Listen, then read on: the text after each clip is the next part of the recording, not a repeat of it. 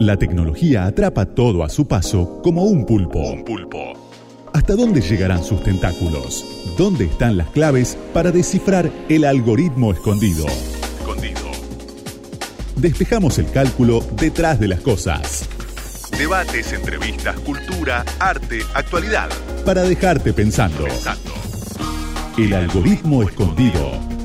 Domingos de 7 a 8.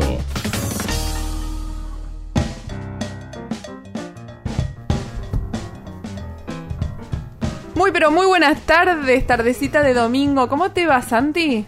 ¿Qué tal? ¿Cómo va todo? Tarde casi, cada vez va a ser más tarde-noche. Tarde-noche, sí, se van acortando los días. Es lo, el, no, no me gusta que se acorte. Ay, la de Santiago. todo tenebroso. Winter is coming. Bueno, en algún momento sí. Segunda ola is coming, winter is coming. Todo, apocalíptico, distópico. Santiago Martínez Laino y Micaela Mendelevich en el algoritmo escondido durante una hora con ustedes hablando de tecnología desde otro punto de vista. Tecnología y algo más, tecnología diferente. Arte. No somos arte también. Actualidad. sí, no somos el típico programa de tecnología que te cuenta cuál es el último iPhone o el último Samsung. No, de hecho, bueno, acabo de nombrar las marcas. Si nos quieren auspiciar, no pasa nada, ¿no? sí, estamos, cualquier cosa pasamos ahí. arroba algoritmo 899, se contactan con nosotros. Algoritmo 899. Nos buscan en nuestras redes sociales y ahí les eh, hacemos cosas eh, por nuestros auspiciantes también, ¿no? Por supuesto, un sorteo de un iPhone. Ah, en sí, algún momento. a decir otra cosa. Che, hablando de sorteo, metimos sorteo la semana pasada. Si nos siguen en arroba algoritmo 899, se van a dar cuenta que somos un programa de radio recopado porque tenemos un conductor eh, que el librero, no pasa muchas veces. Acá Santi Martínez Laino tiene una librería preciosa en Núñez, que es eh, La Gata y la Luna, ahí en Manuela Pedraza, cerca de Cabildo, y eh, cada tanto metemos un sorteo. Así que si nos siguen en arroba algoritmo 899 pueden también enterarse de nuestros mega super sorteos de libros en Instagram. Sí, claro. ahí vamos, aparte tenemos el auspicio de Fondo de Cultura Económica Así que vamos a tener libros de... No es por el auspicio, pero qué preciosa editorial, ¿eh? Cuando vos ves el sello de F sabés que el libro está bueno. ¿Viste esas editoriales que le seguís el rastro? Igual vamos a sortear otros libros también, vinculados a los entrevistados que tengamos y vamos, vamos a ir sorteando varios libros siempre que, bueno que, nos interesan aparte. te regalan libros siempre está bueno. Santi, tengo una pregunta. Tengo alguna pregunta para hacerte.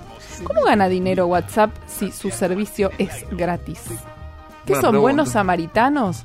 Roberto WhatsApp es un tipo súper dadivoso que te deja comunicarte y hablar con tus parientes en España porque es un copado. Eh, me, me, estuve haciendo esa pregunta esta semana y el director de operaciones de WhatsApp dice, Facebook e Instagram son las vidrieras, WhatsApp es la caja registradora. Ahora explícame cómo la caja registradora no te cobra. O el producto sos vos y los datos que le das. Y yo creo que va algo por ahí, ¿no? O sea, uno va dejando toda la, huella, la estela, como en el mar. Cuando vas, este, vas, vas dejando toda, todo tu, impronta, todas tus preferencias. Y ellos de alguna manera te, luego te, cobran, o por lo menos ya saben a dónde dirigir esas publicidades. es la típica que te pones a hablar o ver algo en WhatsApp, este mencioné yo que sé, colchones para cama de Somier y empiezan a aparecer publicidades de Somier. Me pasó hoy con chipá. Le dije a una amiga, qué ganas de comer chipá. Los dos minutos tiene una publicidad de chipá congelado para tu casa. Eh, hay una explicación como más blanca, que es que hay un WhatsApp que se cobra, que es el que usan las empresas, y que WhatsApp está intentando instalarse ahí para vender. Y bueno, eso no es gratis, el WhatsApp para ventas. De hecho, en India lo están empezando a usar muchísimo. En realidad hay, una discusión ahí, o sea, porque WhatsApp, ¿qué, ¿qué, dijo Zuckerberg? Que, o sea, que fue el que compró WhatsApp, de hecho. Este, él se quiere parecer mucho, o sea, le interesó mucho una aplicación que hay en China que se llama WeChat. Y WeChat eh, es parecida a WhatsApp, pero aparte de eso permite comprar directamente, como si fuera una billetera virtual, permite establecer citas, por ejemplo, en un restaurante o sea, es una aplicación mucho más completa y es una aplicación es totalmente masiva en China. ¿Iremos a eso con WhatsApp? Y bueno, él quiere ir a eso. Este, él va, probando por países eh, todo esto. Por eso cuando cuando salieron las nuevas normas de WhatsApp que iban a tomar los datos de WhatsApp para Facebook, se armó todo todo el el, lío este que, que, hubo una que le dejó servida prácticamente la pelota tanto a Signal como a Telegram. Ahora lo pospusieron estos cambios en la Claro, lo pusieron para el 15 de mayo. Y pero igual hay, hay, hay, una cosa ahí medio vidriosa, o sea, dicen como que el que no no quiera aceptar las modificaciones se va a ir quedando afuera.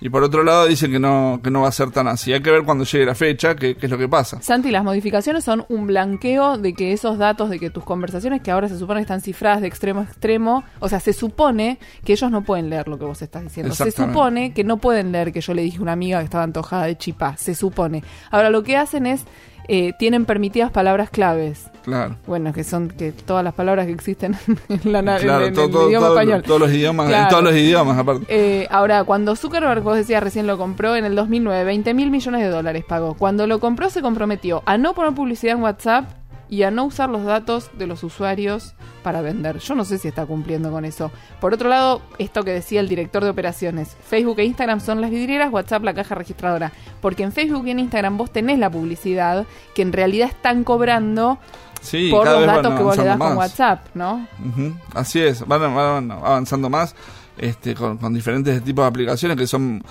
algunas más, más, más fáciles, otras no.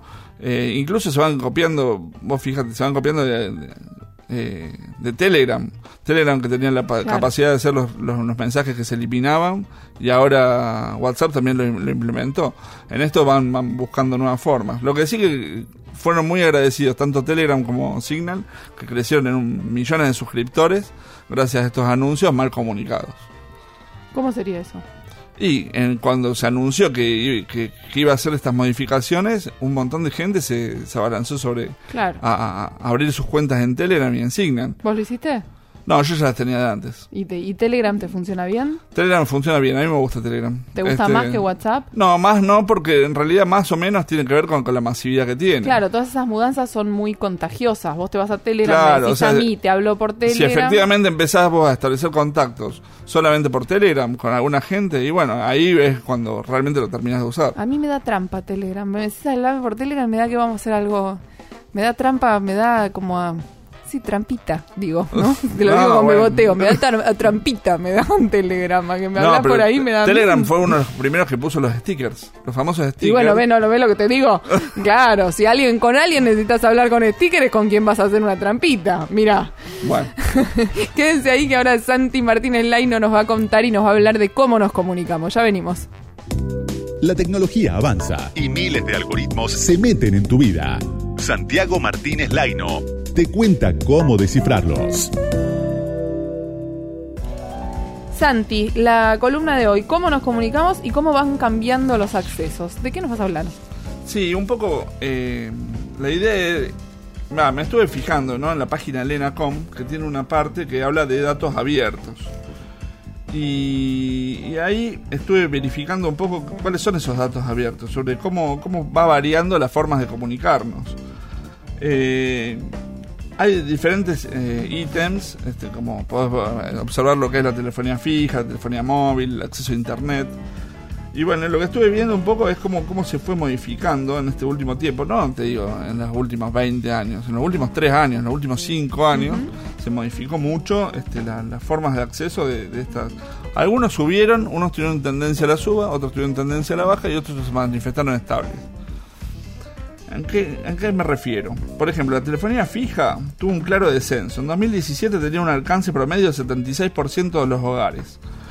O sea, estamos hablando, o sea, en promedio, ¿no? O sea que de, de- de cuatro, de cuatro hogares, tres tenían acceso a la telefonía fija. Bueno, en el último, en el tercer trimestre de 2020, eso se, se bajó al 53% de los hogares. O sea, dos. Mm.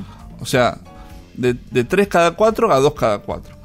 ¿Vos tenés teléfono? Sí, yo tengo Yo teléfono no fijo. tengo teléfono. Ah, estamos justo en el promedio. No tengo y no pienso tener. Claro. Sirve solo para despertarte de la siesta o para buscar el celular cuando no lo encontrás. Es, es, es una variante, ¿viste? Pero, pero es, es algo, es es un, un, un- un dato para, para tener en cuenta. En cuanto a la telefonía móvil, lo que cambió mucho fue el tema de las llamadas. En 2015 se habían cursado 9.800, eh, sí, casi 10.000 eh, Llamadas millo- comunes. millones de llamadas. Claro. 10.000 10.000 millones, de llamadas. Claro, lo que pasa también ahí Este- señor Roberto WhatsApp, ¿no? Claro, y, y, en el, en- y eso se bajó a, a 6.256. Se bajó un montón. Muchísimo. ¿Pero por qué? Porque no solamente por WhatsApp. Porque, la- bueno, justamente, tiene que ver con WhatsApp. Sí. Tiene que ver con que el acceso al, al- al teléfono móvil es el acceso a Internet. Claro. Ya deja de ser el, acceso a, un teléfono como, como lo entendíamos antes. Santi, pero vos no te pasa que si alguien te llama sin decirte que te va a llamar, o sin acordar previamente una llamada. Y es complicado, ¿no? ¿no? es lo mismo, pero pero antes, viste, era lo más común. Por eso causa tanta tanto rechazo, por ejemplo, cuando te llaman para, para ofrecerte el seguro del auto, para ofrecerte Yo no directamente los números que no conozco, porque si me vas a llamar, me avisas por WhatsApp, che, te voy a llamar. O sea, eso de que te suene intempestivamente el teléfono y vos atendés y decís, hola, ¿quién habla? Dejó de pasar. Sí, no, no, claro. Y bueno, esas son todas modificaciones en los consumos. Y después lo otro que se modificó es el acceso a Internet. El acceso a Internet este, antes era por, eh, básicamente por ADSL. Este, casi la misma cantidad. Por ADSL, que ADSL es, el, es una, un, que, ah, explicamos, es el aparatito que viene con la línea telefónica, básicamente. Ah. Y otra forma de tener internet es con el cable modem, que es el aparatito que viene con el cable, con la señal de cable, la televisión por suscripción. O el cable, la televisión por cable. ¿Qué pasó? Antes eran en, términos iguales eh, estos dos, en 2016. Y ahora este, se, separó esto y bajó mucho lo que es la ADSL y subió mucho, subió un poco lo que es este, el cable modem. El cable modem fue subiendo permanentemente. ¿Y eso qué explica? Explica que la televisión paga se mantuvo, o sea, el cable se mantuvo en los mismos niveles todo este tiempo.